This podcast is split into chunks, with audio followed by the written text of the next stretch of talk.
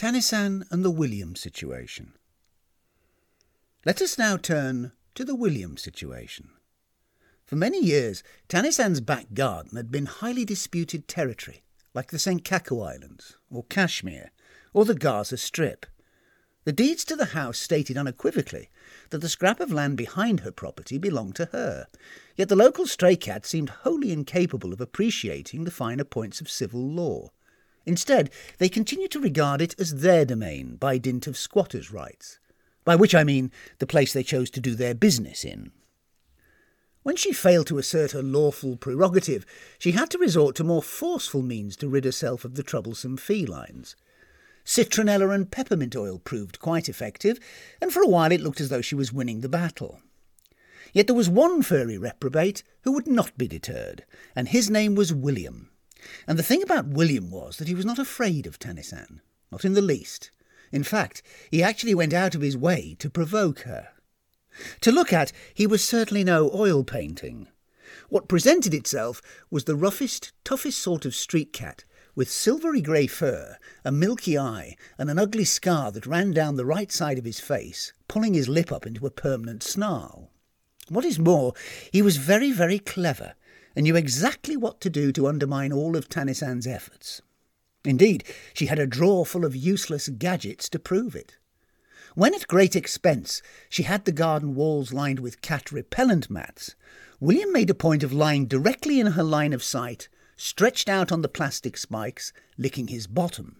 And then, when she went to all the trouble of installing motion activated sprinklers around the edge of the garden, it was Tannisan who got a soaking because someone had managed to turn the nozzles round with his nose so that they faced in the opposite direction. However, the game these days was how close he could get to the house without her catching him. I say game, though in fact it was more of an obsession, as both he and Tannisan devoted far more time and energy to it than was strictly necessary. For weeks now, he'd been leaving his little brown calling card for her to clean up. Exhibit 1 materialised by the flower bed at the bottom of the garden. But then, with each passing day, a fresh deposit appeared, gradually progressing up the garden path to the house. Not a morning went by when Tannisan didn't awake to a sizable mound on the kitchen step, or by the front door, or even on her bedroom balcony, which must have taken considerable daring to accomplish. He was like a dirty version of the milk tray man. However, things came to a head when she was doing her washing one morning. In taking some sheets out to the line, Tannisan had left the back door open, and when she returned, she found William perched on the kitchen table, licking the cream off a strawberry shortcake that she'd left out for herself as a special treat. In actual fact, he wasn't enjoying it very much, but that wasn't the point, obviously. Positively incandescent, while simultaneously enjoying the situation, Tannisan chased him across the kitchen and out into the garden, where he leapt up onto the fence at the side of the house. Needless to say, he had his escape route carefully planned. Having made an assessment as to the shortness of Tannisan's legs, he knew that she would not be able to reach him there, but would still be able to see him. So he stretched out in the warm sunshine to lick the cream off his fur, occasionally casting insolent glances at her as she fussed and fretted down below. She was just about to start looking for a small stone with which to dislodge him when something else drew her attention.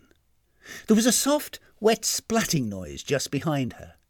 Tannisan looked round and was more than a little peeved to see a muddy splodge on her freshly laundered sheets. She then heard the sound of childish giggling coming from the other side of the fence. So very quietly she picked up the washing basket and crept over. Turning it upside down to use as a step, Tannisan climbed up on tiptoes and peered down over the top of the fence. Crouched down low on the other side, unaware that they were being watched, were two small boys, one of whom Tannisan recognized as Haruto, her neighbour's son. As everyone in the street knew, this oily, violin playing apple of his mother's eye had a tendency to indulge his darker side while she was out at work. So it came as no surprise to Tannisan that on this occasion he had in his grasp a formidable looking slingshot. I'll have that, thank you, she said as she snatched it out of his hand from above. Hey, that's mine, piped up the obnoxious tick, shooting her a peevish glance. Give it back. Give it back, or I'll. Or you'll what? said Tanisan, examining the item she stepped down from her perch. Run to Mummy? Call the police? I think not. No, if you want this back, you'll have to come over here and get it. An idea had started to form in Tanisan's brain. An idea so fiendish you could slap a moustache on it and call it Fu Manchu. If successful, it would resolve the Williams situation once and for all. But before all that, she had other fish to fry. For now young Haruto came swaggering over to present his credentials in the company of his sickly looking sidekick. All right, barked the loathsome child, holding out a grubby paw. You got us here. Now hand it over. Yeah, hand over our property, you horrible old hag, echoed his accomplice. All in good time, said Tanisan, who was very much in her element intimidating ten-year-olds. First, I have a job for you. The execrable Haruto gave a laugh. I think you've mistaken us for Boy Scouts or something, he said. We're not going to help you. Oh, yes, you are, you miserable little toad, said Tanisan. In fact, not only are you going to help me, but you're going to do it willingly and with no prospect of reward. Allow me to explain. With that, she grabbed three small stones from her rockery and marched round to the front of the house with the two brats trailing behind. Checking both ways to make sure that no one was about, Tanisan stepped out into the street, raised the slingshot, and fired off the three stones in rapid succession. The first went crashing through the passenger window of a silver Toyota that belonged to the policeman across the street. The second smashed the porch light outside old Mrs. Ouya's house, and the third she targeted at her own property. Taking aim with practised expertise, Tanisan smashed one of the flower pots on her own front doorstep. The two boys looked on in shock and awe as she then proceeded to wipe down the implement with the sleeve of her pink and white blouse. Here, catch, she said, tossing it across to Haruto. Still struggling to catch up, the hapless child grabbed the slingshot, only to have Tanisan snatch it back off him again. However, this time she handled it with great care, making sure not to leave her own prints on it. The other wretch, whose name was Sho, was first to pick up on the fact that they were not dealing with normal adult behaviour and immediately started blubbing. Stop snivelling and be a man, snapped Tanisan. You're perfectly safe as long as you keep your mouth shut and do exactly as I say. But if either one of you breathes a word about this to anyone, it'll be off to jail with both of you. And you know what happens there, don't you? They put you in the special cells with rats in them. And these rats like to nibble things. Take it from me, the picture that Tanisan painted was so horrific, the two ne'er-do-wells went straight from nascent hoodlums to cowering mummy's boys without drawing breath, particularly Haruto, who seemed to have had all the insolence knocked out of him. Perhaps, on some animal level, he sensed that he'd made the mistake of clashing with a superior criminal intelligence which could crush him like a bug. What do you want us to do? He asked, a mere shade of his former self. Tanisan fixed him with a crazed stare, the mad glint of Ahab in her eye. Present yourselves at my front door tomorrow morning at nine o'clock sharp and be ready to work, she said. We are going to build the most stupendous catapult the world has ever seen. As petty as it may seem, Tanisan was willing to sacrifice anyone or anything to prevail over one mangy looking tomcat, and now two young boys had been roped into her machinations. Needless to say, she wasted no time in getting them started on the preliminary research, which seemed to suggest that a trebuchet style device would be the most effective way of propelling the payload, William, over the greatest distance, residential Ikebukuro, at the highest possible launch speed. So then plans for the device were drawn up, and all of the key components were cut for them by Mr. Ito, the local timber merchant. As soon as they had a working prototype, top secret testing began in Tanisan's backyard. The payload that she'd chosen to practice with in this case was cheese. Allow me to explain. One of Tanisan's aunts fancied herself as an artisan cheesemaker and had somehow managed to produce a truly loathsome substance called Fukugawan weasel cheese, although how she'd managed to milk all the little weasels in the first place was a mystery that nobody cared to look into. In any event, she had sent three truckles of the stuff to Tanisan's mother, who did what she usually did with unwanted rubbish, which was to palm it off on Tanisan as being something very special and expensive.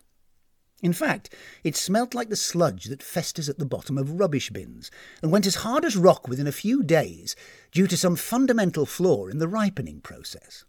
Perfect for testing catapults, thought Tanisan, and so the cheeses proved, although a number of adjustments had to be made to the apparatus before they were able to send one sailing over the rooftops, only to have it come crashing down several streets away to the sound of broken glass and car alarms. By the way, I should explain that while all this was going on, the insufferable William made himself scarce. In fact, it was only when the boys had gone and things began to settle down again that he drifted back. Yet this presented Tanisan with a bit of a problem, for he was bound to be wary of the great hulking wooden thing that had suddenly materialized in the middle of the garden. So, in order to divert his suspicions, she purchased some ultrasonic cat at great expense, which she positioned around the edges of the flower beds at regular intervals. Finally, to bait the trap, she placed a slice of turkey into the pouch at the end of the catapult sling before running a line from the triggering mechanism across the garden and under the kitchen door. All that remained then was to watch and wait. From her vantage point at the kitchen window, Tanisan could take in the entire garden with her military grade high res Gen 4 night vision goggles, which she'd found on the internet. What a dreadful waste of money, you're probably thinking. But as I say, there were no lengths to which Tanisan was not prepared to go in order to outwit William.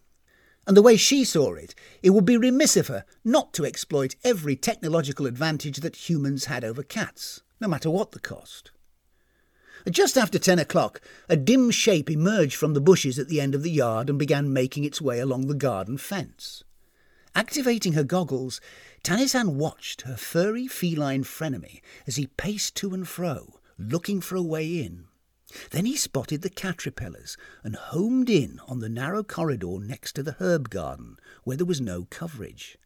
Like a flea bitten Tom Cruise, he slid down the fence into the shadows and crept along the ground on his belly to avoid setting off the motion sensors.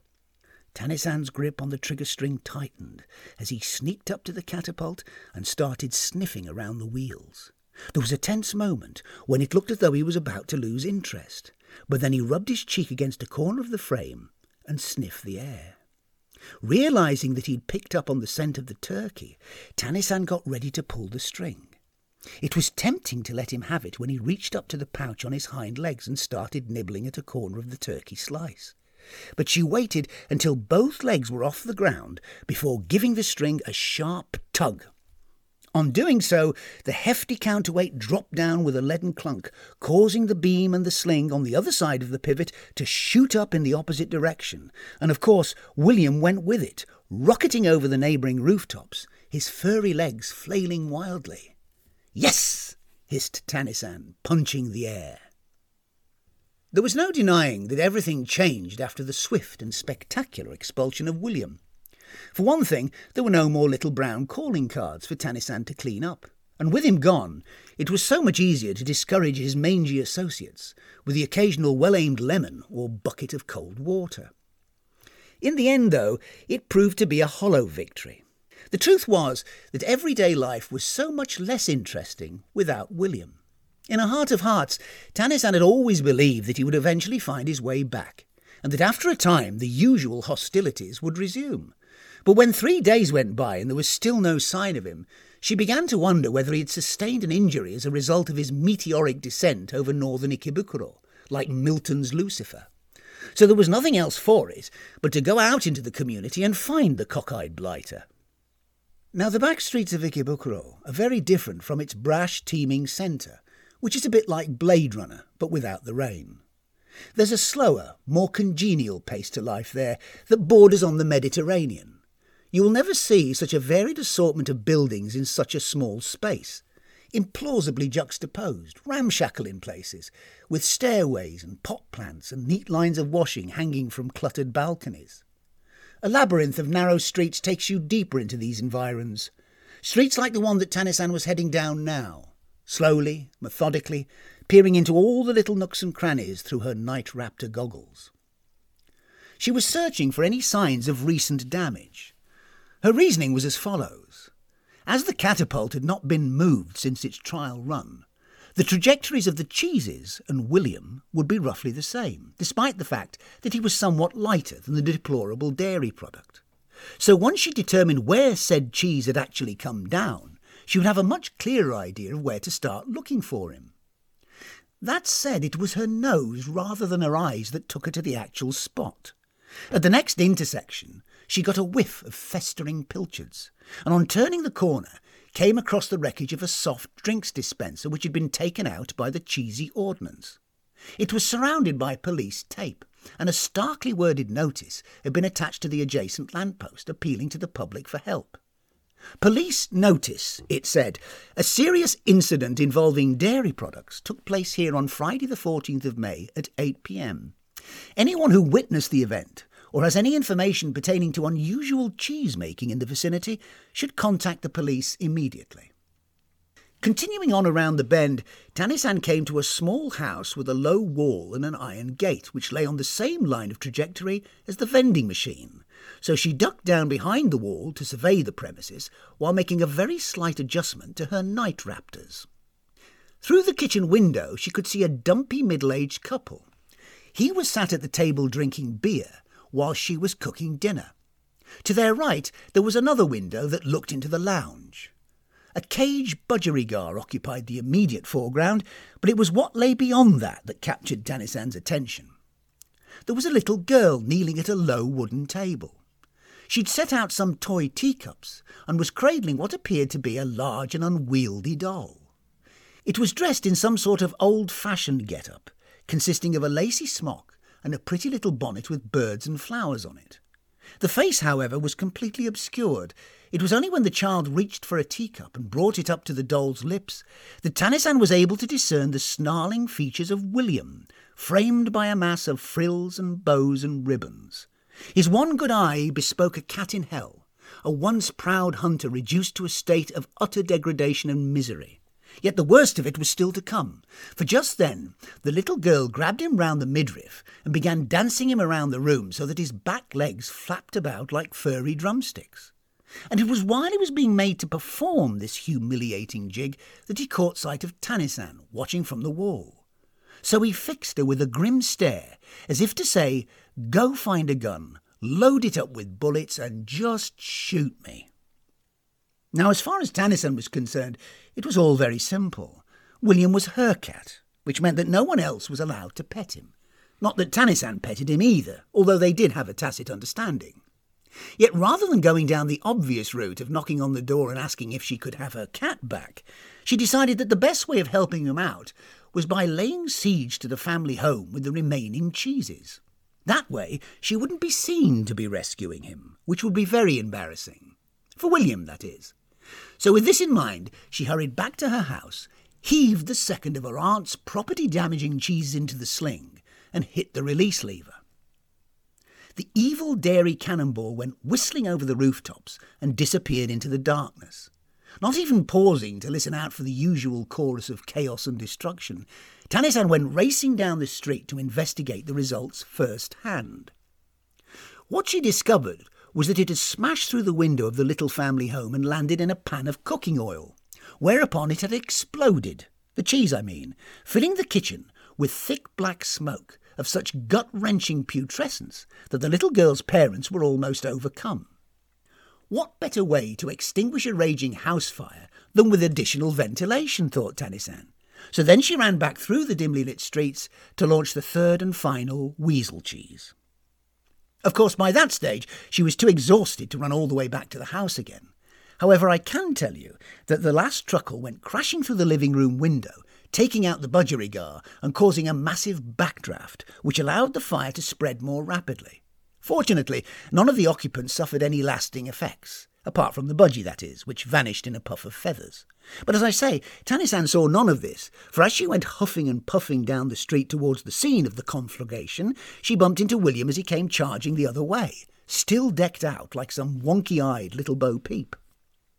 Scooping him up into her arms, Tanisan did her best to undo the knot on his flowery bonnet, but the panicking William struggled and wriggled and clawed, finding it very weird to be handled by her. Very, very weird. Once she'd let go of him, however, he managed to pull it off himself.